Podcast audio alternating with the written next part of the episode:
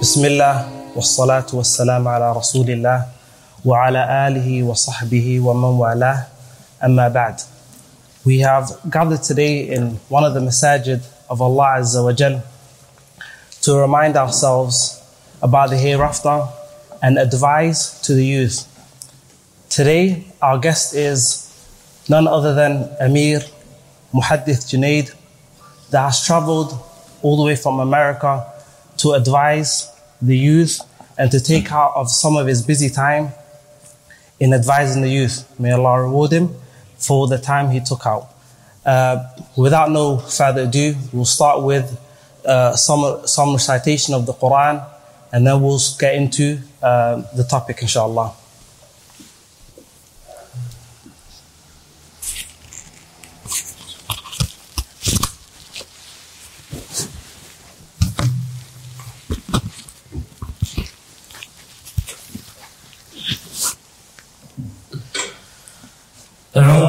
بالله من الشيطان الرجيم.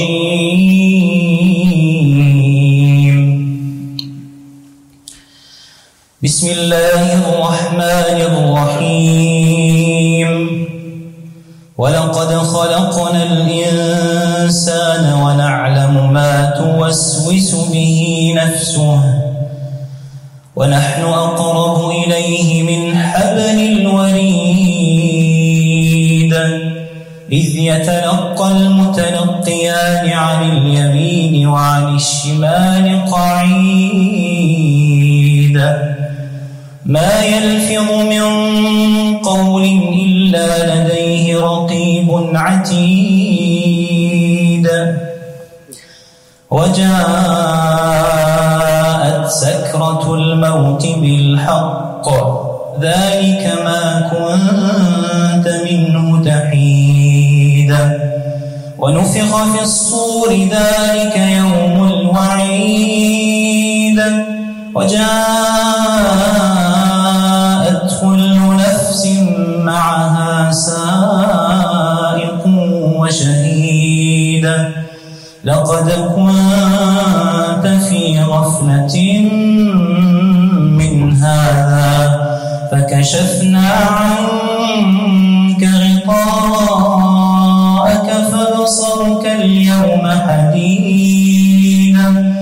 وقال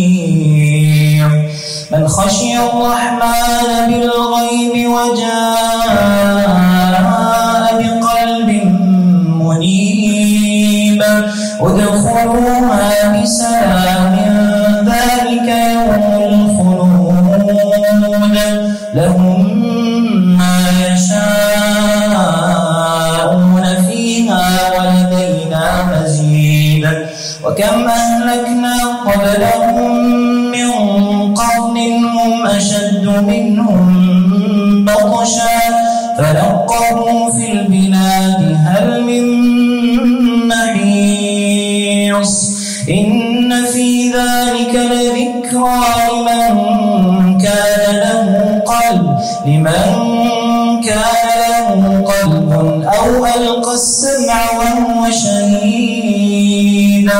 ولقد خلقنا السماوات والأرض وما بينهما في ستة أيام. وما مسنا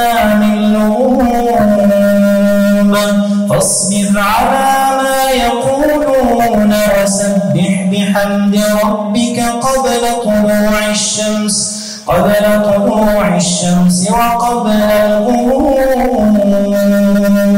ومن الليل فسبحه وأدبار السجود. واستمع يوم ينادي المناد من مكان قريب. يوم يسمعون الصيحة بالحق ذلك يوم الخروج إنا نحن نحيي ونميت وإلينا المصير. يوم تشقق الأرض عنهم سراعا. ذلك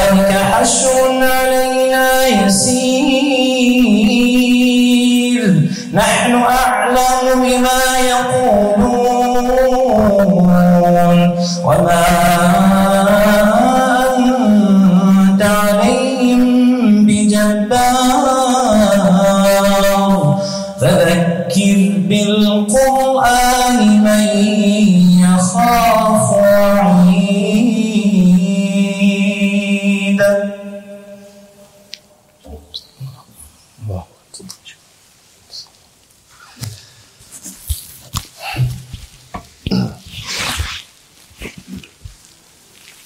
السلام عليكم ورحمة الله وبركاته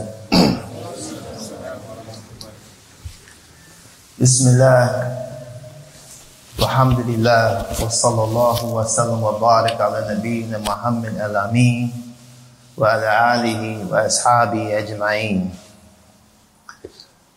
My dear brothers and sisters in Islam, I go by the name of Amir Junaid Muhaddith your beloved brother in Islam,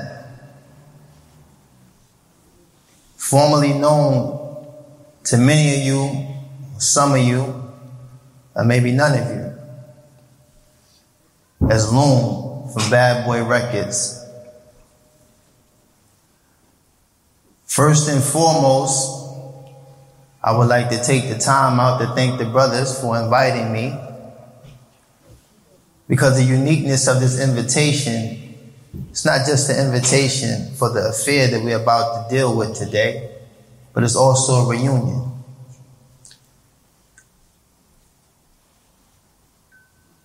So I want to thank the brothers because it's from the Sunnah Muhammad sallallahu alaihi wasallam that we thank the people.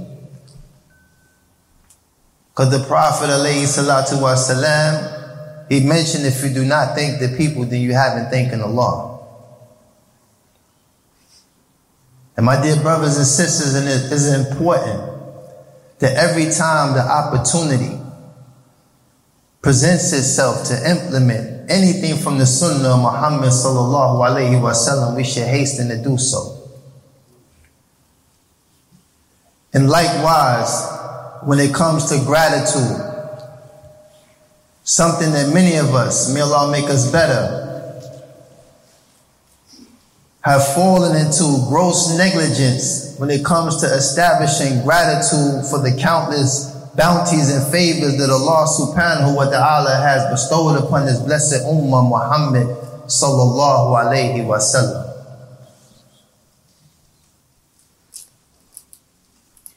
Many of you may be familiar with my journey to Islam.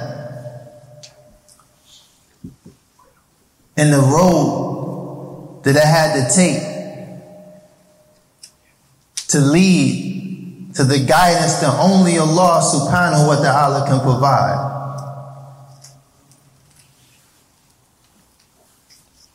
But as I look around the room, I can see that many of you have had this favor bestowed upon you from the very day you were born.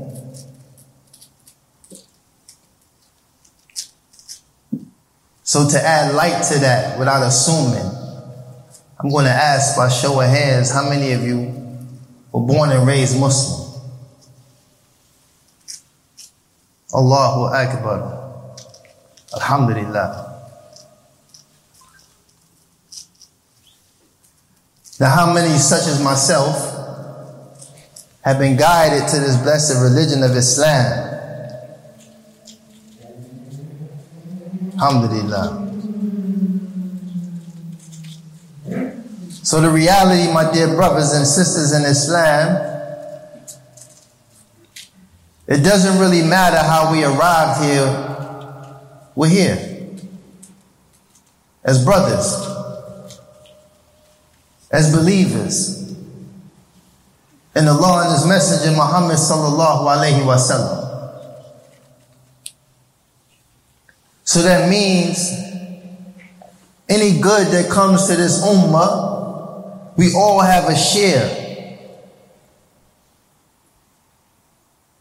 of the reward that comes from any good that reaches us. But also, as a ummah, regardless of how we arrived, whenever we're stricken with hardship or any adversity,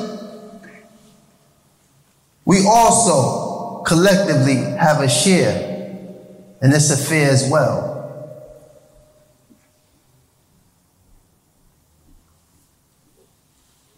Many of the youth today,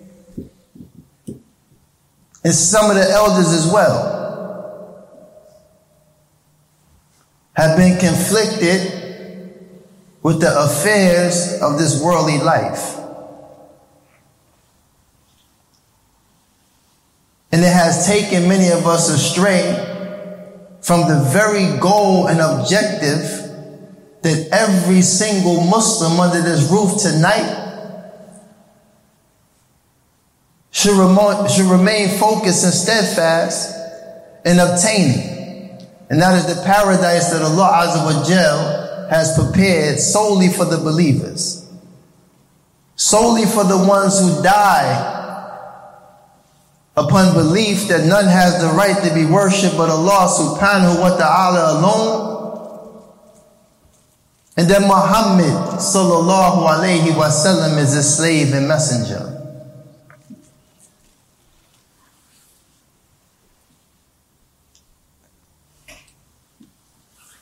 Alhamdulillah.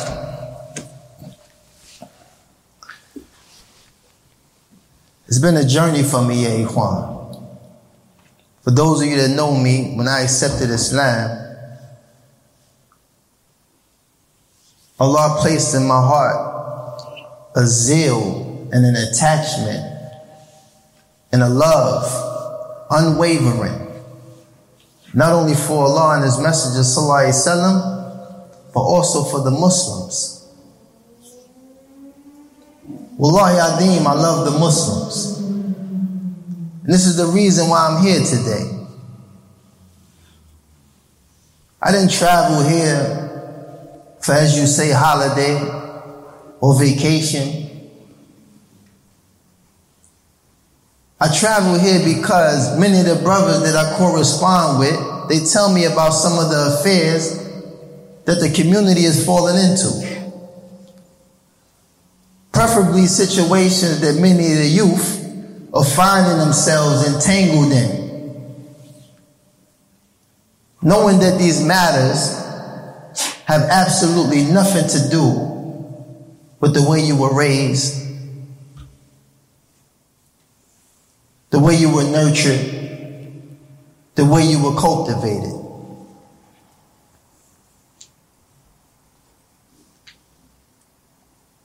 Sadly, the influences that spread amongst the youth is worldwide. I've visited many places, and there's a commonality that all of the youth share. No matter which race, ethnicity, color, or creed. The fact it remains is that we're losing our babies. We are losing our children. And this is the reason why I'm here to remind myself, because I'm a father as well, and to remind this community that the only thing that is a major importance is remaining obedient to Allah subhanahu wa ta'ala, following the sunnah of Muhammad sallallahu alayhi wa sallam, and tending to our flock. Because the Prophet sallallahu alaihi wasallam he mentioned that every man is a shepherd and every shepherd will be held accountable for his flock.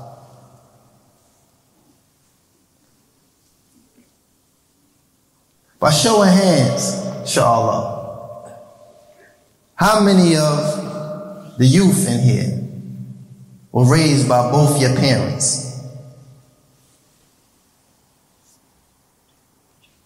SubhanAllah. Where I come from, y'all like superheroes. Wallahi, some of the kids I grew up around would probably harm you out of jealousy of having both your parents. Out of sheer jealousy. How many of the youth been raised by a single parent? Alhamdulillah, may Allah reward your mother or father, whoever had to bear the burden of being two parents in one. And how many, such as myself, was raised with no parents?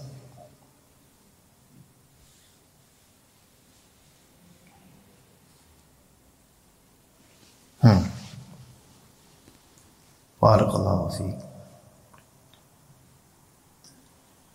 The reason why I mention this is to remind you, those of you who have been favored with both your parents, Allah subhanahu wa ta'ala, He placed right after His right to be worshiped alone, right after His right to be worshiped alone is to remain dutiful to your parents. To remain dutiful to your parents.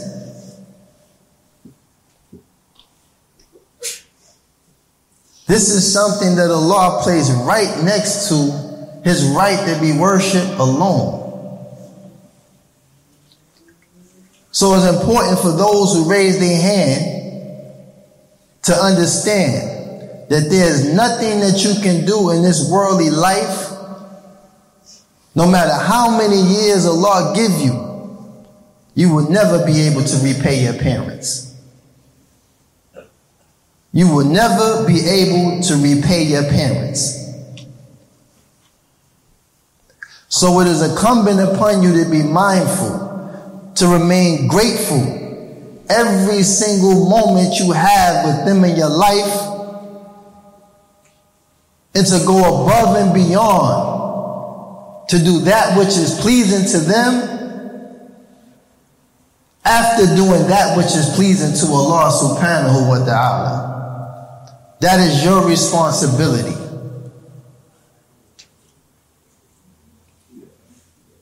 That is your duty. That is the path that you should be treading to establish the right that Allah subhanahu wa ta'ala has given your parents.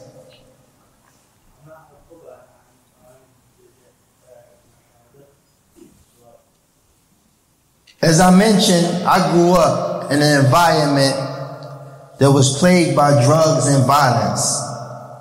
I was born in New York City, raised in Harlem. I came from generation to generation of real gangsters. From my grandparents who raised me. That's why I raised my hand and said I didn't have my parents, I had my grandparents. They raised me. It wasn't their responsibility. But wallahi adim, I treated them better than I probably would have treated my own parents had I had the opportunity. And by remaining dutiful to them, before I even knew this obligation, Allah favored me with something that I will always remain grateful is that my grandfather, Rahimu Allah, 96 years old, he died and he accepted Islam before he died. When I came home from serving nine years in federal prison, I've been home for two and a half years. My grandmother was facing stage four cancer, fighting for her life. Rahima Rahimahullah, at 91 years old, she accepted Islam before she died. So while my family was falling apart and grieving exceedingly, they could not understand why I was so content and how I was able to accept the fact that my grandparents returned to Allah. Because they they could not comprehend that the state that they returned to Allah subhanahu wa ta'ala inshallah tabarakallah I may have an opportunity to see them again. So it's so important, Ya Ikhwan, sisters as well, to not take for granted that your parents, they have rights over you. As well, you have rights over them. And if you nurture that relationship, you will see the fruits and the benefit and the unwavering love that only a parent can give you.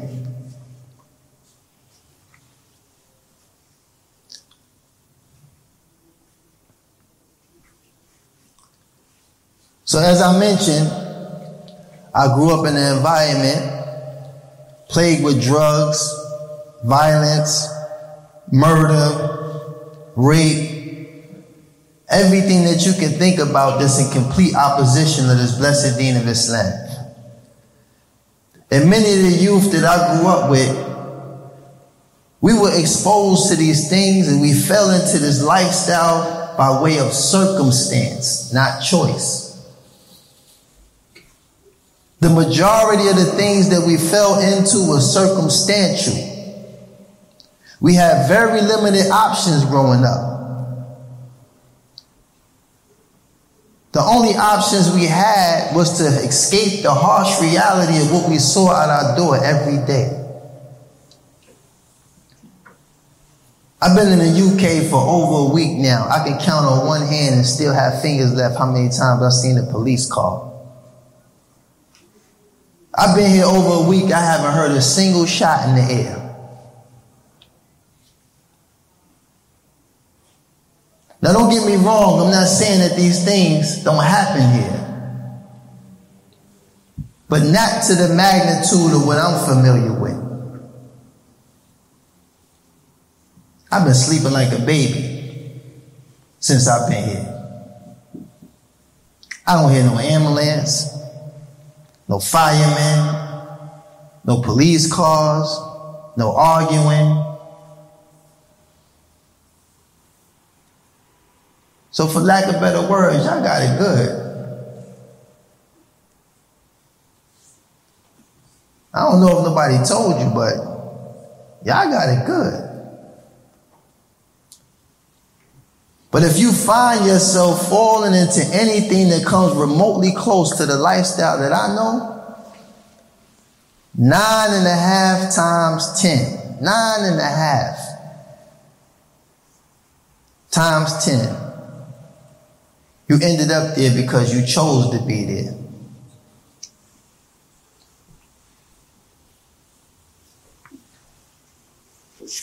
How many y'all was born in a Muslim land by show of hands? Alhamdulillah. May Allah preserve. So that means I'm looking at first generation. Y'all the first generation of Muslims raised in the UK. Sahih?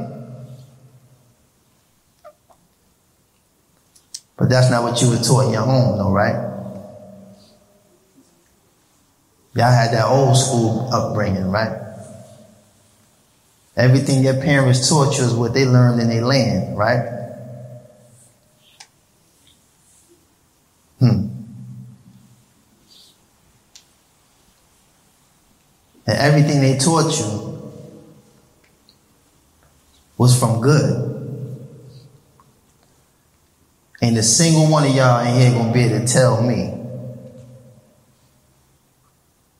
that your father, the man of the house, the breadwinner, the protector, the provider, told you to go outside your door and make a fool out of yourself.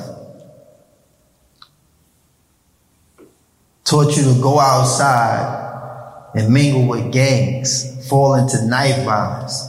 And what I'm hearing was widespread is fraud. That's a form of lying.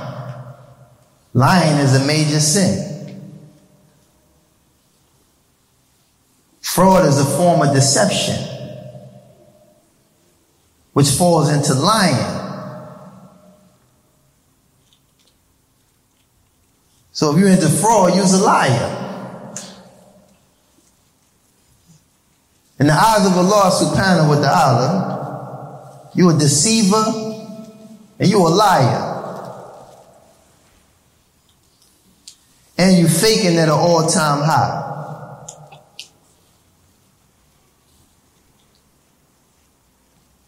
I'm pretty sure your parents work extremely hard. So if you indulging in selling any kind of narcotic, once again, you're doing something that you wasn't taught. And when the consequences for these actions come, I know exactly where you're going to run.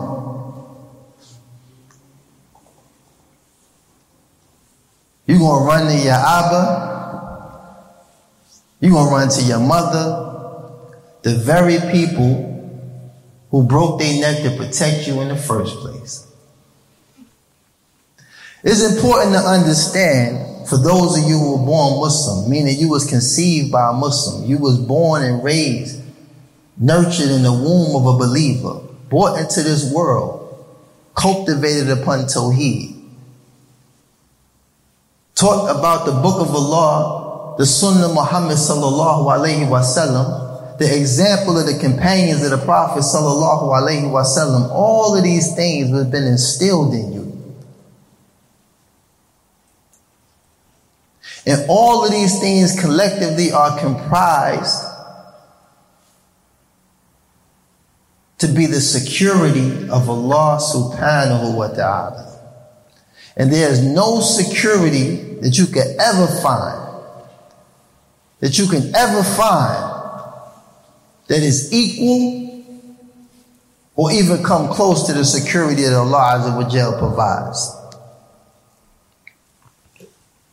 So if you go out your way to abandon the security of Allah subhanahu wa ta'ala, and when retribution come, you will have nobody else to blame but yourself.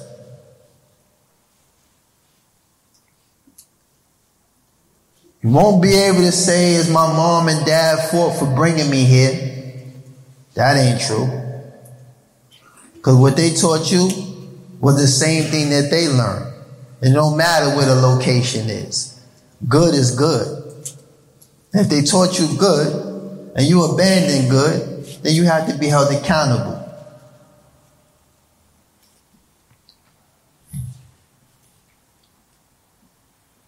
The reason why I'm sharing this with you is because we're running out of time, Ya Ikhwan. We are watching too many signs of the hour gradually getting closer and closer. And the time for treating y'all like babies is over. Because if you look at the most virtuous generation of men that walk this planet, some of them were the same age as you, governing whole countries, leading war expeditions, doing things that some leaders today don't seem to have the ability to do at 30, 40, 50 years old. But when you look at the youth from the campaigns of the Prophet ﷺ, the responsibilities that they had was enormous. So the time of treating y'all like babies is over. It's time for y'all to understand that we have a responsibility. And that responsibility is to be the best of the people for the people. Do y'all understand what that means? To be the best of the people for the people. Wallahi, when I came here in like 2009, 2010, the influx of Muslims that were coming into these countries, whether by way of refugee status or whatever it was, it brought about good in these communities. It increased the economy in these communities. It, it ensured safety in these communities. Fast forward 10 years later, all this stuff is starting to go into reverse. The communities that I'm, that I'm visiting, coming to find out is the first and second generation that's bringing about this whole reverse to everything that's been established from good. For those parents that travel here from the Muslim land, they came here with good intentions. They came here to give their children something that they probably couldn't provide nowhere else. They didn't come here to corrupt you. They didn't come here to expose you to corruption. And as parents, we're human beings. We're going to make mistakes. But we're not here to be validated by our children. We're not here to be regulated by our children. We're here to be respected and honored by our children and appreciated for the efforts that we put forth.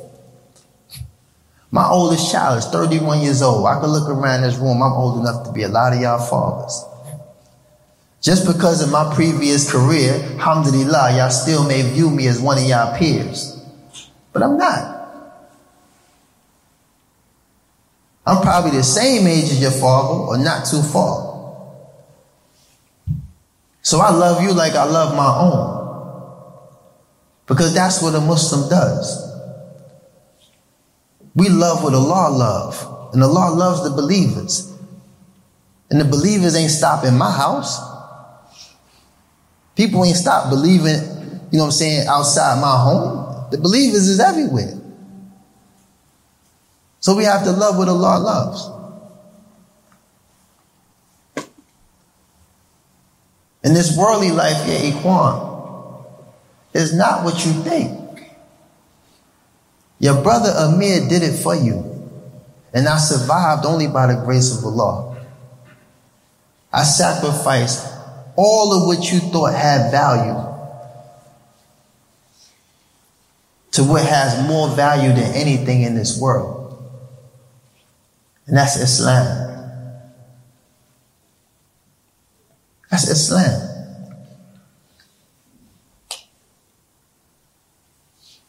Allah didn't leave us empty handed. Allah gave us everything. So there's nothing to chase other than what Allah prescribed. If you find yourself chasing something other than what Allah has provided for you, then you're chasing a dream. You chasing a dream. Y'all look at the news. The largest percentage of people who commit suicide is the people that y'all think having the most fun.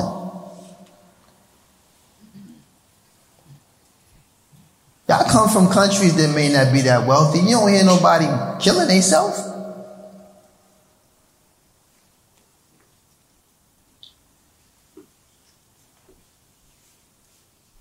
Only everything that's propagated around this dunya is programmed to make you believe that this has more worth and more value than what Allah subhanahu wa ta'ala has bestowed for you.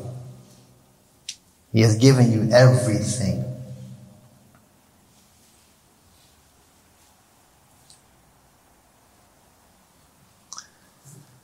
Inshallah. I just want to establish this one reminder, inshallah. And then I'm going to go into a segment of this talk where I talk to y'all and y'all talk back.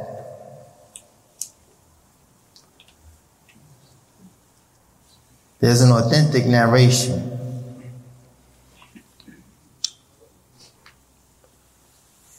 The Prophet sallallahu alaihi wasallam he mentioned that the feet of the son of Adam will not move on the day of resurrection from his Lord until he is asked about five things. Many of y'all have heard this hadith before, but the reminder benefits the believer. So I'm going to remind myself and I'm going to remind you. Because it's very important to understand what you'll be up against when you stand before Allah Azza wa. The feet of the son of Adam will not move on the day of resurrection from his Lord until he is asked about five. About his life and how he spent it. We all know, Ya Ikhwan, you only got one of these. You only got one life. And only by Allah's mercy will determine how many chances you got to live that one life. It's still one. But only Allah decides how many chances you're going to get to live that one life.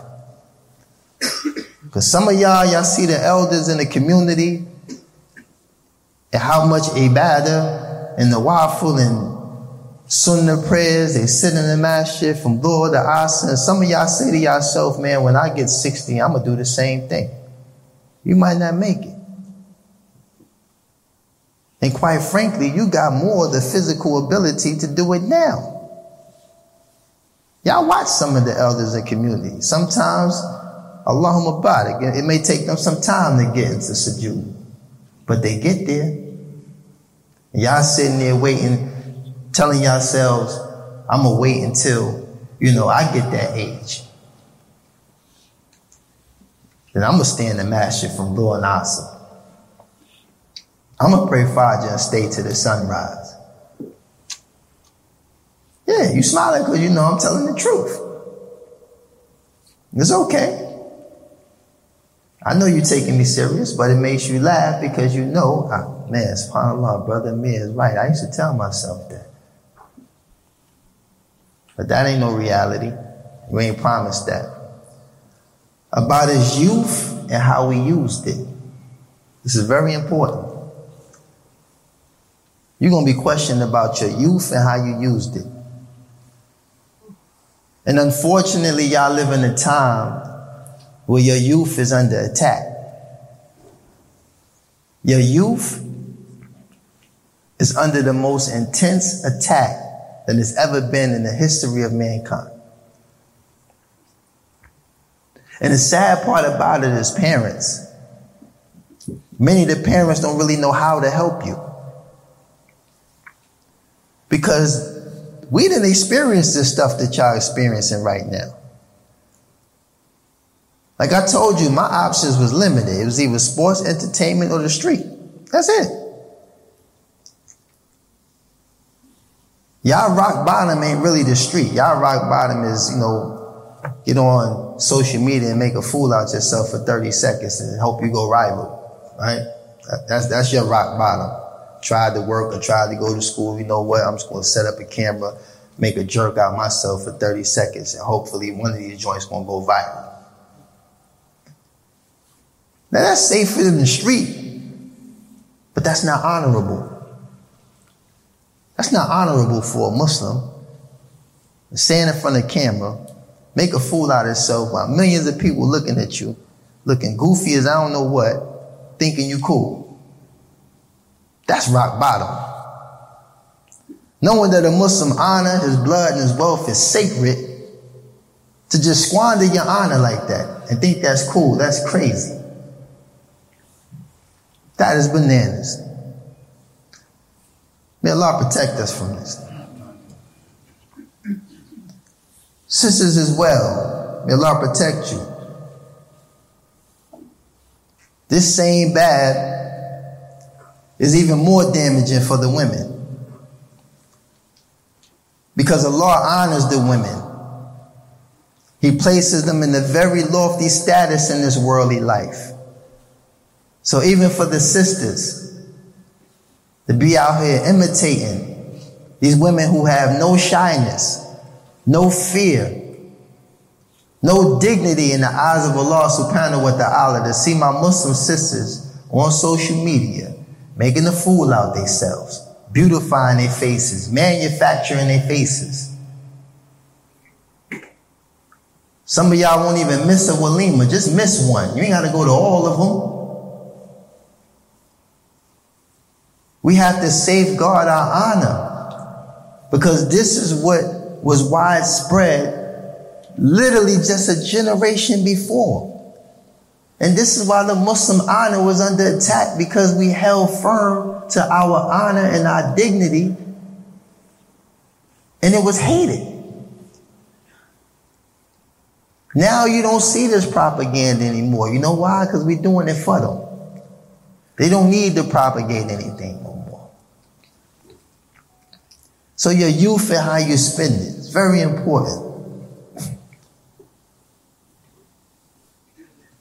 About his money from where he earned it. We talked about this from his money and where he earned it and what he spent it on. So if you're earning your money from any haram source, that money will do nothing for you when you stand before Allah Azza wa Jalla.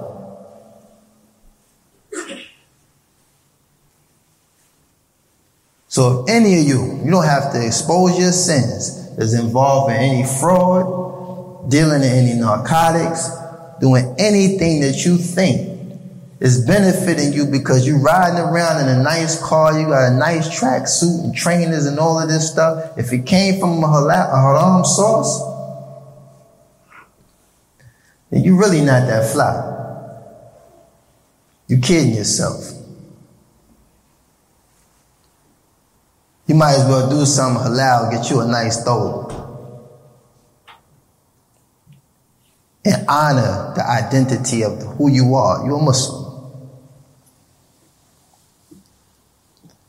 And also you be questioned about where you spend your wealth. So if you do acquire money from a halal source and Allah put barakah in this wealth, then you want to spend in Allah's way. You want to spend in Allah's way. You, won't, you don't want to just blow money on stuff that's mundane and won't bring about no benefit.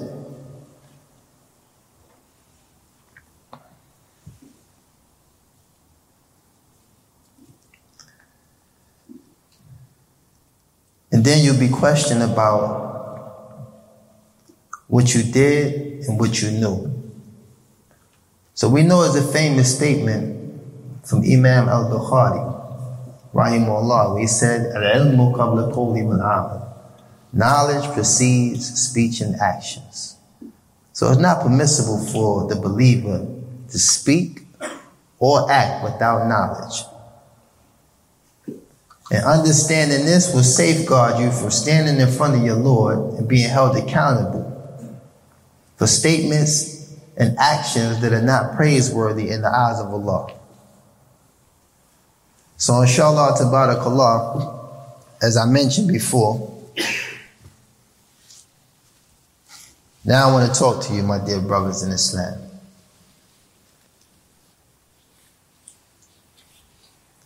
Who can explain to me what a man of virtue is?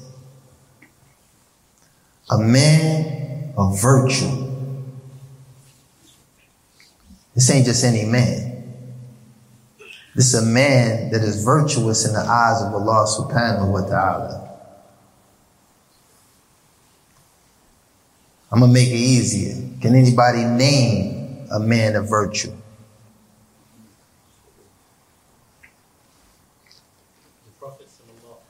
SubhanAllah, it should have been all y'all saying that at once.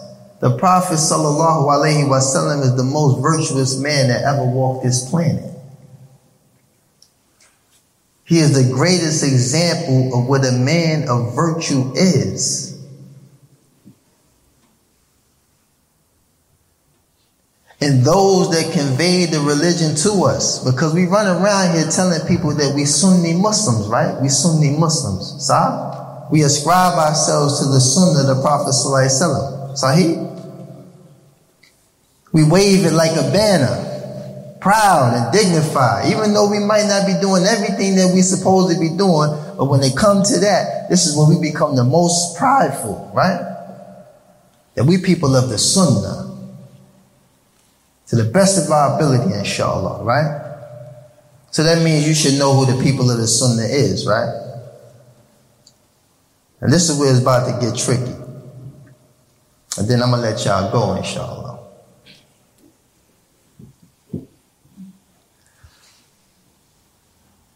And I'm targeting the youth on this one. I want y'all to name 10 campaigns of the Prophet sallallahu alaihi wasallam. But I'm taking away the four rightly guided khulafa. You can't have them. And I'm taking away the mubashir ashra. You can't have the 10 that was promised Jannah neither. That's too easy. Sunni Muslim, alhamdulillah. Sunni Sunniyun.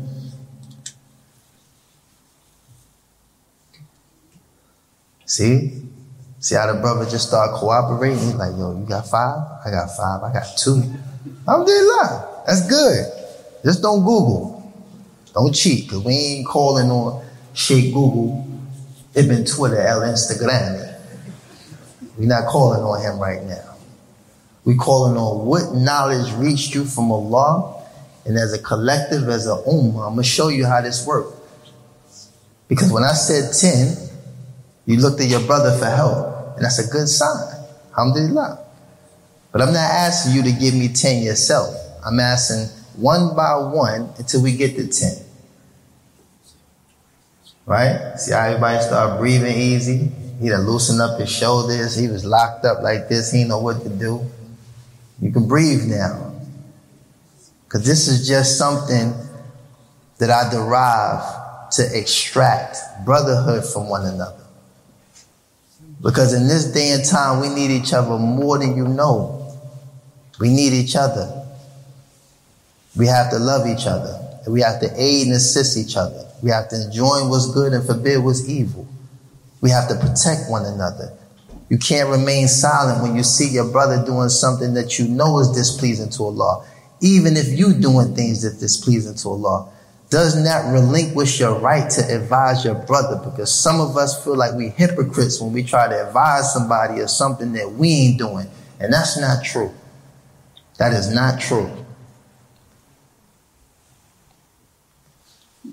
So I'm seeing a lot of young faces with a lot of no in them. This to be easy. Don't look away. Alhamdulillah. See, he ready to go. Who? Ammar bin Yasir. MashaAllah. Alhamdulillah. Anas ibn Malik, right? That's who you talking about? MashaAllah. Fatima. That's what I'm saying. You the first that named the Sahabiyah since I've been on this tour. Because for some reason, men feel like it ain't masculine to name one of the mother of the believers. That's part of law. That's not true. Abdullah ibn Umar. Tell me about Fatima. Daughter of the Prophet Somebody tell me else something about Fatima. You. Married Ali, mashallah. Who was the brother that just mentioned uh, Abdullah ibn Umar? Who is he? He's the son of Umar bin Khattab, mashallah. See how we work together? We can get 50 if we keep this up. I'm telling you. This is what this is about. Where the cool kids They be sitting on the wall? Where they at? I need one of them. Too cool for school. Yeah, there you go. You're going to burn up on that radiator. Assalamu alaikum. Give me, give me a companion. Ruth, man, what I tell him? See? Too cool for school. He ain't even hear the rules. You can't have the four rightly got a khulafah. I took them away. Zayd bin Thabit, you said? You said Zayd who? Naam, Sahih. Salman bin Farisi. Salman bin Farisi, MashaAllah. Khadija? MashaAllah. Tell me something about Khadija.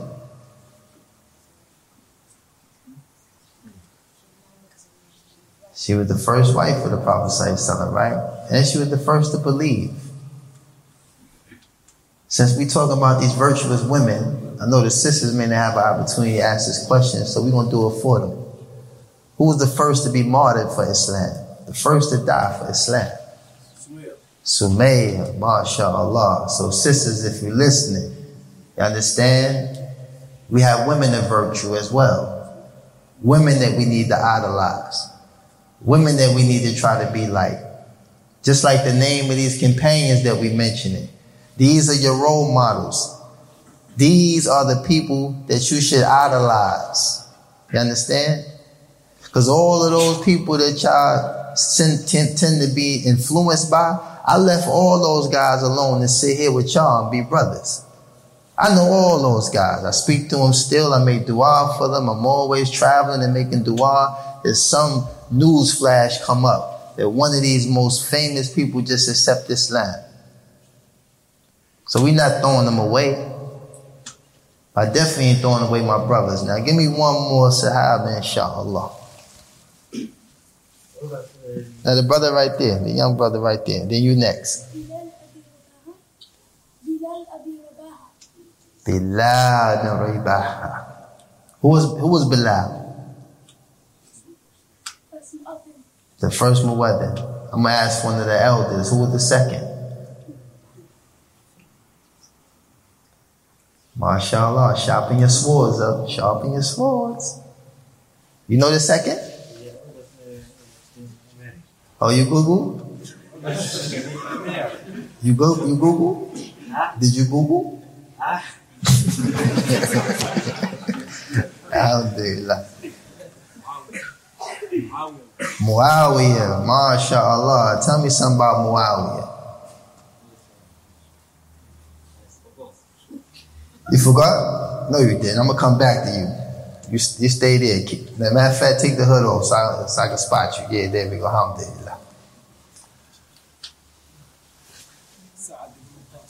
Sa'ad ibn Waqas, mashallah. I think I told him something about that, right? It's okay, I'm gonna give him a pass. Khalid ibn Walid, I was waiting for one of my young warriors to mention a warrior, mashallah. See, and they would think you don't fit the description, but you probably more warrior than anybody in here. Alhamdulillah. Huh? Abu Hurairah. Tell me about Abu Hurairah. Narrated the most ahadith. Do you know how many?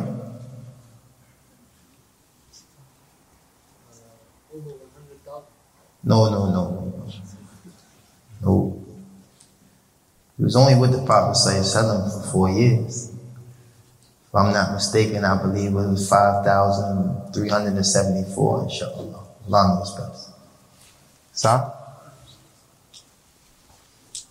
Yeah. Ayub al Ansari. See, this is what I'm talking about. Alhamdulillah. We're going to stop right there. So the fact that you understand this little exercise is important because I understand that sometimes, you know, we feel like we always being admonished and pressured about things.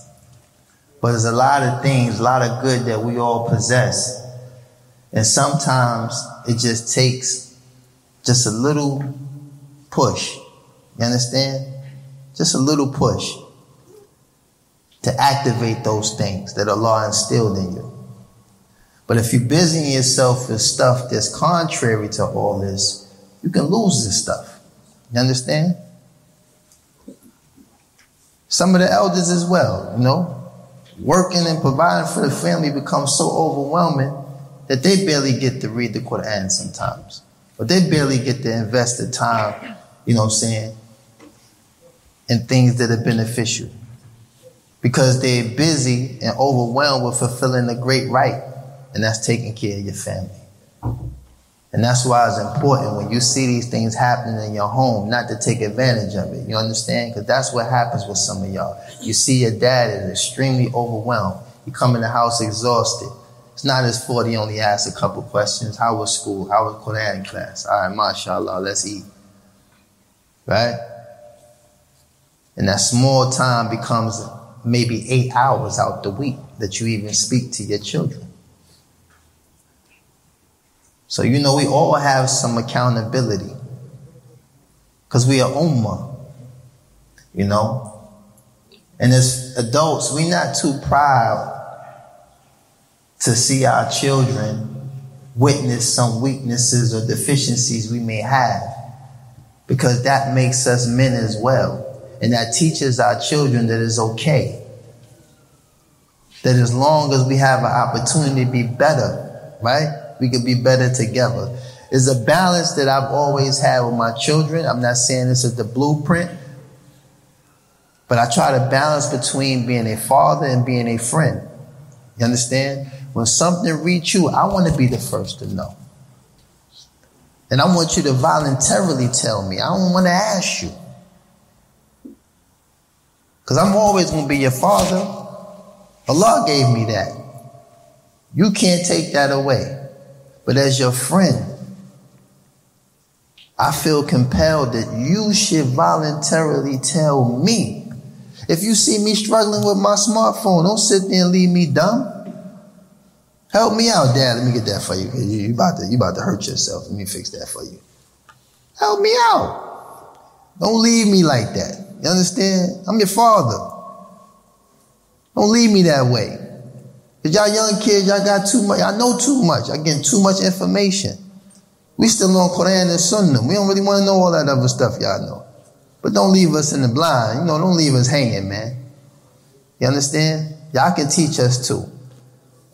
But you got to volunteer to establish that relationship with your father. He's not there just to call shots all the time. But that's what y'all think in your mind. I ain't going to even ask him because all he going to do is just, you know, administer his authority. You know who you go ask? Who you go ask? One of your peers, right? Just as dumb as you. You go ask him, right? You feel confident because he do all his homework. You know, maybe he's smarter because I know he do all his homework. He always at school on time. Let me ask him. He's just as dumb as you. That's the reality. And I'm being honest with you. I'm your brother. I suffered a lot. You know what I'm saying?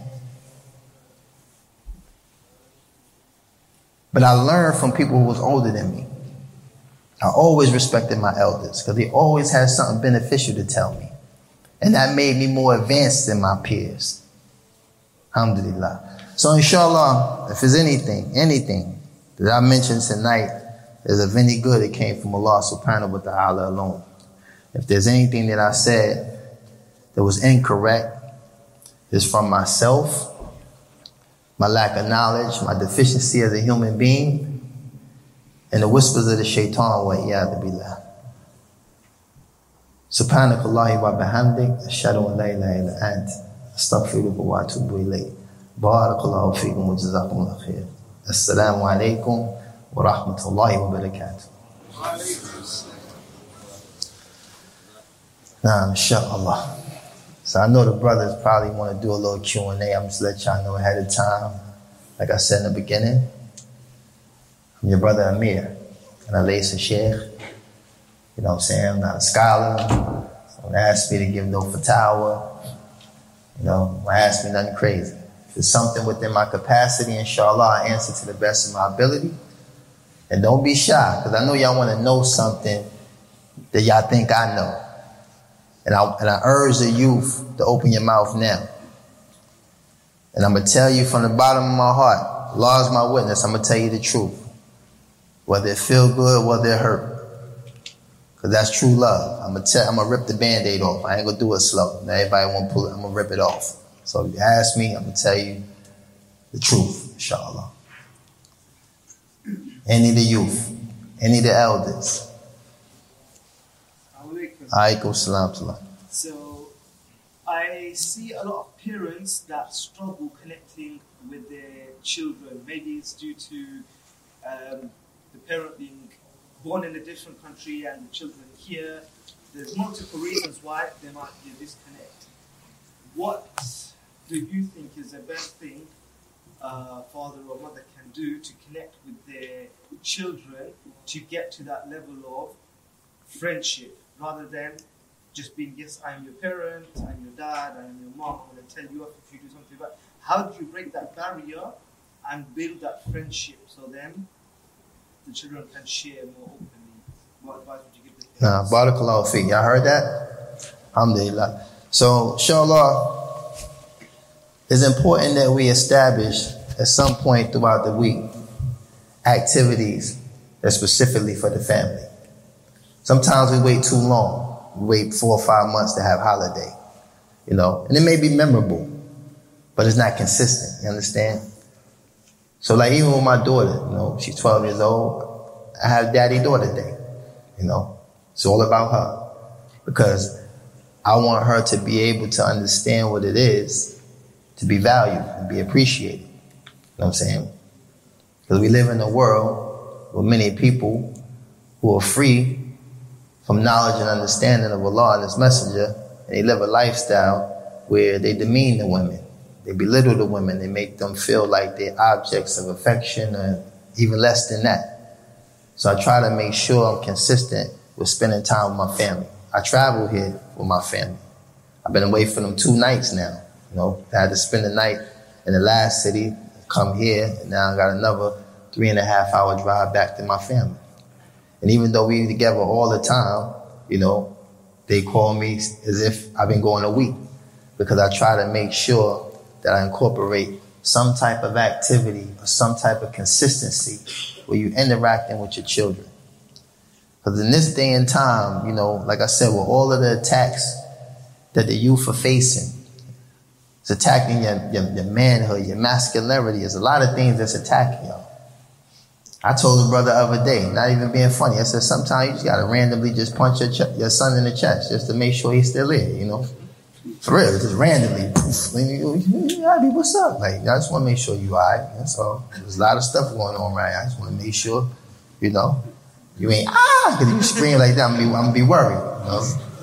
So, you know, I mean, this is real, you know? I told you I'm gonna tear the band-aid off, you know? I'm your brother, I'm gonna tell you the truth. So I think that parents, we need to just start creating a day in y'all youth. Y'all need to honor these days too. This the day when you tell your peers, I can't hang out today. Me and dad doing something, you know? Me and my Abby, we going to take care of something. I'll see you when I get back. But yo, yo, bruv, we supposed to be out on these roads. You on the road by yourself tonight. I'm going to hang out with Abby, all right? I'll let you later. And this is the type of integrity that men have. When you can make decisions and you can brush off anything that gets in the way of your decisions. You understand?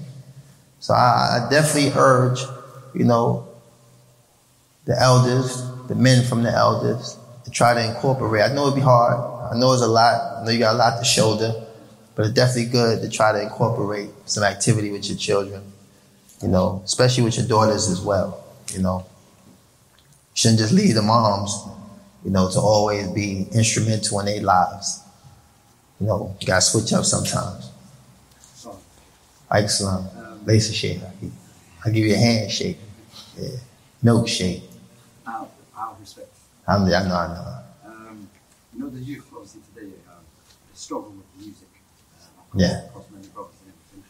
We know that obviously we can dua to Allah and I'm not a consistent person, but practical steps that one can take because we know it's haram, No. but it's weakness within the community. So, No. so what practical advice can you give? Like you said, Yeah. Well, the first time I ever was asked this question while I was in prison, it was a brother. He used to come to Salatul Fajr with his headphones on. And I see him walking down the dorm, bopping. It's like he'd take them off and get right into the ranks. And I used to say to myself, there's no way in the world that his khushu is, is even present. Because that split second from removing yourself from that and then standing in the ranks to stand before Allah subhanahu wa ta'ala, there's no way in the world your khushu could be straight. So what I advised him was, listen, why don't you start your day off with the Quran and end your day with the Quran? You understand? These are practical steps to take. Start your day off with listening to the Quran or reading the Quran. Make sure that Allah is the first thing, the, the speech of Allah is the first thing that you put in your veins, that you put in your heart. And then right before you go to sleep, even if it's just an ayah, maybe two, Make that your, your dosage. Because you know what happens? And it happens organically. What you leave off in the morning, you anticipate at night. You understand? And then when you leave off, it's like, man, I, I finished that ayah. Mom was saying something crazy. You know what I'm saying? The next thing you know, you start establishing a relationship with the Quran and didn't even realize you were doing it. Because sadly, the traditional style of teaching a lot of y'all kids, y'all attention span is getting shorter and shorter by the days, you know. So you have to learn how to govern yourself. You have to learn how to ignite that spark that keeps you close to your Lord because you gonna meet the Lord by yourself, right? So my advice is to start your day off with the Quran, end your day with the Quran, and pray to Allah subhanahu wa ta'ala through the course of that gap that He draw you closer to His speech and remove you from any speech that's contrary to that. Barakallahu fi. Uh, I would like to ask, how come there's a lot of um, satanic symbols and references in, in, the, uh, in the entertainment industry? Well, like I said, you're under attack. So any Muslim that's paying attention to that, they'll be the only ones that can identify with it. Right? Because if we're not looking at it, we don't know that's happening. Right? So in a sense, you basically expose what many of the youth are doing out of curiosity, delving a little too deep. Because that's what those that's what those situations do. It starts off small. It starts off with just you having this inclination out of curiosity for music, and then you start finding the lifestyle. Then you start finding little hidden messages. Then you start finding propaganda and plots and all kinds of stuff. And next thing you know, that curiosity that I just told you to learn how to establish through Quran in the morning, Quran at night, you start falling into the opposite of that. You wake up the first thing you want to know is, man, I've seen something with some symbol the other day. I want to see if there's any update on that. Right? Then it's like, man, everybody's seeing to keep throwing their hands up that way. I wonder what that means. Now you're Googling, now you're searching, now you're going down a rabbit hole. You know what I'm saying? May Allah protect us all from this. You know what I'm saying? But all of that stuff just lets you know, we know the music is the adhan of the shaitan, so all of these symbols that you're seeing is just associated with his call. Barakallahu fi.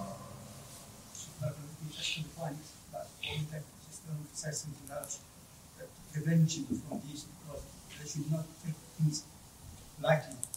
And when they get addicted, it's hard for them to come out. Absolutely. Absolutely. You know, like the Sheikh mentioned that, you know, this is how you fall into addiction. Excessiveness. When you're excessive in anything. Anything. But a good addiction is being excessive, you know what I'm saying? Or moderate, so to say when you implement in your religion. Be moderate. Don't be excessive. Don't be extreme. Anything you do is in moderation. So it's important, like I said, to govern yourselves. Y'all know when the harm is reaching you. You know it. You know it when you realize you're delaying salat. Many y'all have done this before. Where you find yourself, you know, scrolling and you might hit it Iqama and still think you got another 30 second reel you can watch real quick before, you know what I'm saying? That's, that's the beginning of an addiction. You understand? So inshallah, may Allah, you know, protect y'all from this and, you know, replace it with something better. There go my sheikh. Salam alaikum. What, I just want to ask, what is the reason that you converted to Man, that'd be a little bit lengthy, but I will tell you this. You know, I came to this religion solely by Allah's guidance. You know, no one spoke to me about Islam. No one invited me to no conference like this. No one slid me a book, you know, saying that taught Islam. I lived in a community where there were Yemeni brothers that had the corner stores. They never invited us to Islam. You know, Pakistani brothers that had the pharmacies. They ain't never invited us to Islam. All the West African cab drivers, we rode in their cabs and everything. They never introduced us to Islam. And wallahi, when I accepted the religion, I was so grateful, but at the same time, I was a little angry. So when I returned to my neighborhood, and some of the, you know, Yemeni brothers, I remember when they found out I was Muslim, I mean, they was ecstatic. And I was just looking at them. They hugging me, my hands on my sides. I'm really just looking like, subhanAllah. We done stood in front of your store. Some of my friends they got murdered right out front of your store. Y'all letting us stash things that haram in the store. Y'all was actually aiding us in Bartle. But for you to be elated now that I'm Muslim, you know, that bothered me. But to answer your question, Allah guided me. I traveled the world. I kept being exposed to the Muslims. I kept being exposed to Islam. And my curiosity of these things that would happen led me to sitting here right in front of you today as your big little brother Amir. Alhamdulillah. Thank you so much. I want to emphasize on a point that might be a bit personal for you, It's okay. but uh, how impactful on your life was it that you went inside? So how, how much of a significant impact did it have? Because I don't think the youth, they understand that if they go to jail, they lose part of their life. That life Absolutely. Back, it's gone. Absolutely. So I think it might help in obviously you explaining to them how significant that portion of life gone and not coming back is. Yeah. So, y'all heard the brother's question, right?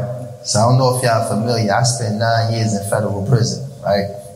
For a conspiracy that had very little to do with me, and it was something that took place before I was Muslim. And I believe that the impact that I was making, traveling the world, inviting people to Islam, speaking like I'm speaking right now, these people used those situations against me, and I got convicted and sentenced to 14 years in prison. And by the mercy of Allah, I was released early due to COVID, and I spent nine years in prison. But to explain but the brother is making a point, prison is definitely not where you want to be. I know y'all hear stories about the Muslims being the most respected, the most loved, the most feared, and all these things. And that's the only good that is sustained because of the religion. But that same good can be established outside of prison. We don't have to go to prison to experience that. But everything outside of that is the lowest of the lowest things that exist in this worldly life. Y'all hear stories and think that it's propagated or it's fictional. But prison is, wor- is, is house the worst people, the worst of the creation, murderers, pedophiles, homosexuals, rapists. Not just rapists in the street, men get raped in prison. It's a lot of things that take place in this environment that none of y'all are thinking about when y'all start involving yourselves with these haram things. That there's consequences. You're too fixated on the things you think you're going to get out of it. But one thing about life, you're going to either take, when you're involved in something, you're going to take all of it or none of it. Understand? You can't get a piece of it and think you can leave off the rest. That's not how it works. And being in this environment, you're being told when to piss, excuse my language, when to use the bathroom, when to sleep, when to get up, when to eat. None of that's happening in your homes right now. None of this happens in your home. Your father don't tell you when to get out the bed, when to get in the bed, when to get. It's already known, right? People that most um, Muslims in jail were hypocrites. Excuse me? The people that most in jail, the Muslims that were in jail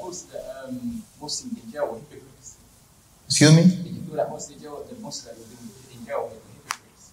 No, no, not at all. Because for the Muslims, what you have to understand is sometimes Allah puts you in a place where you will fulfill the rights of Allah subhanahu wa ta'ala in a way that you probably never would have when you was free. And I believe that it's from the wisdom of Allah that some Muslims need that experience in order to get closer to Allah.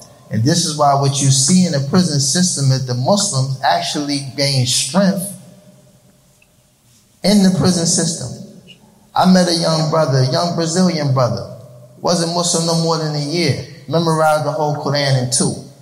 I got a brother that I frequent right now. He got tripped up and put into some old conspiracy, terrorist stuff. He spent 14 years, or 14 to 16 years in prison. And he's a hafiz in Quran. And he memorizes maybe seven to eight different qira'ah. He was an animal with the Quran. I met a lot of brothers that were stronger than a lot of us out here. And that's what helped us. We established a certain level of brotherhood that I see in the free world that it saddens me. Because when you're in an environment where everything is in opposition of you, the only thing you have is your Muslim brother. The only thing you have is Allah subhanahu wa ta'ala. The only thing you have is the sunnah. But in the free world, these things are not present. But the sad part about it is some of the brothers return to prison because they lack that brotherhood and love when they come home. Wallahi Adin, they come to some of these communities and brothers be so busy with their own life, don't realize that you may have a force, someone that may make a major contribution to the Ummah if you just give them a little bit of help. But they don't feel the same brotherhood. And they resort to something just to give back. Y'all heard stories of how people wanted to go to prison to sit with Ibn Taymiyyah. You understand? People wanted to go to prison to sit with the Shaykh. No? So this exists. This is real. It exists. But that's more rare than common. Don't get it confused. That's not where you go to get beneficial knowledge. You go there to get corrupted. You go there to get programmed, institutionalized, and then you get placed back in society with mental anguish and all types of things. It's not what you want. It's not what you want. But by all means, man, obey your parents, man. Obey Allah and His Messenger. Stay away from all anything that will bring you remotely close to that. Don't be curious. Don't be curious for a pair of trainers. Don't be curious for some tracksuit. Don't be curious and find yourself in a situation.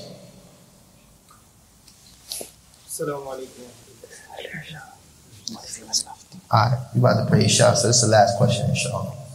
Assalamu alaikum. Salam. What, what advice would you give for, um, for the youth that tend to find themselves in a situation that they can easily get quick money and try to get that greed out of their lives? What advice would you give, give for a person that sees a lot of people around himself or herself and sees that he can get quick money from this avenue and how to stay away from that kind of culture. Well, the reality of it is, and this is for the youth, y'all have to learn how to be grateful for what you have. Many of y'all come from countries, or your parents come from countries, and I know some of y'all probably visit relatives in these countries, and y'all come back looking like millionaires to them. Am I telling the truth? Right? They ain't never seen North Face. They get the bootleg joint. They get South Face. They get they, they, they stuff don't look nothing like yours, right? And that's enough for you. Take that in stride and be grateful. But when you out here trying to compete with the disbelievers, imitating a lifestyle that's not yours, making mockery of a hardship that's not yours, Because whatever placed them in that situation where they feel compelled to follow that, that path, if it's not your path, you don't belong there. And you got to be grateful. And you have to take the example of your parents. Because if your parents ain't drug dealers, your parents ain't gangsters, and they work hard to put them fancy clothes on your back, if you only got three tracksuits, then alhamdulillah, that's all you're supposed to have. Period. And Allah knows best what your parents went through to make sure you have just that. Y'all wake up and go in the refrigerator and you put nothing in it. Some of y'all get money, don't even volunteer to buy a bottle of water for the house. It's called being selfish, entitled. It's called being selfish and being too entitled. Y'all get jobs and stuff, and y'all money is y'all money. Your dad don't ask you chip in for no rent. He never asks you that. He happy that you working. He's proud, right? Because that's what I did when I came here. I worked so you can have, so your mother can be happy, and all these things. Y'all get a couple dollars, man. Y'all never say Let me just stop over here and get my mother one rose, just one rose, just to show her I love her and I appreciate her. Y'all don't do that. Y'all don't do that. Sometimes y'all look at y'all father's sneakers and they feet about to come out them joints. Y'all know. Told you I'm your brother. I'm gonna tell you the truth. Y'all looking at your father's shoes, and some of y'all embarrassed to even walk the street with them. Y'all looking at it like that. Come on, man. It's your shoes, man. Hurry up, get in the car, man, for my friends see your feet. Right? But y'all don't think when y'all go shopping for trainers and all that, you go get your father a pair. Y'all don't think like that. And that's what I was saying earlier about establishing that relationship with the, with the best friend you got. That's your dad. I don't care how mean you think he is or how authoritative he is sometimes. He do it out of love, right? Some of y'all don't know what love is. So inshallah ta'ala to answer the brother question, you know, just be grateful. And you won't feel like you need to do something fast or do something quick or something stupid to get something that you probably ain't gonna even appreciate when you get it. Know what I'm saying? The Prophet telling me mentioned if you gave the son of Adam gold the size of Mount Uhud, he'll want another one. So that means we all got this disease. But if we follow Islam correctly, then we know how to govern that desire so that we don't end up like the typical son of Adam, wanting more when we already have. Barakallahu feekum, jazakallah khair. Assalamu alaikum wa rahmatullahi wa barakatuh.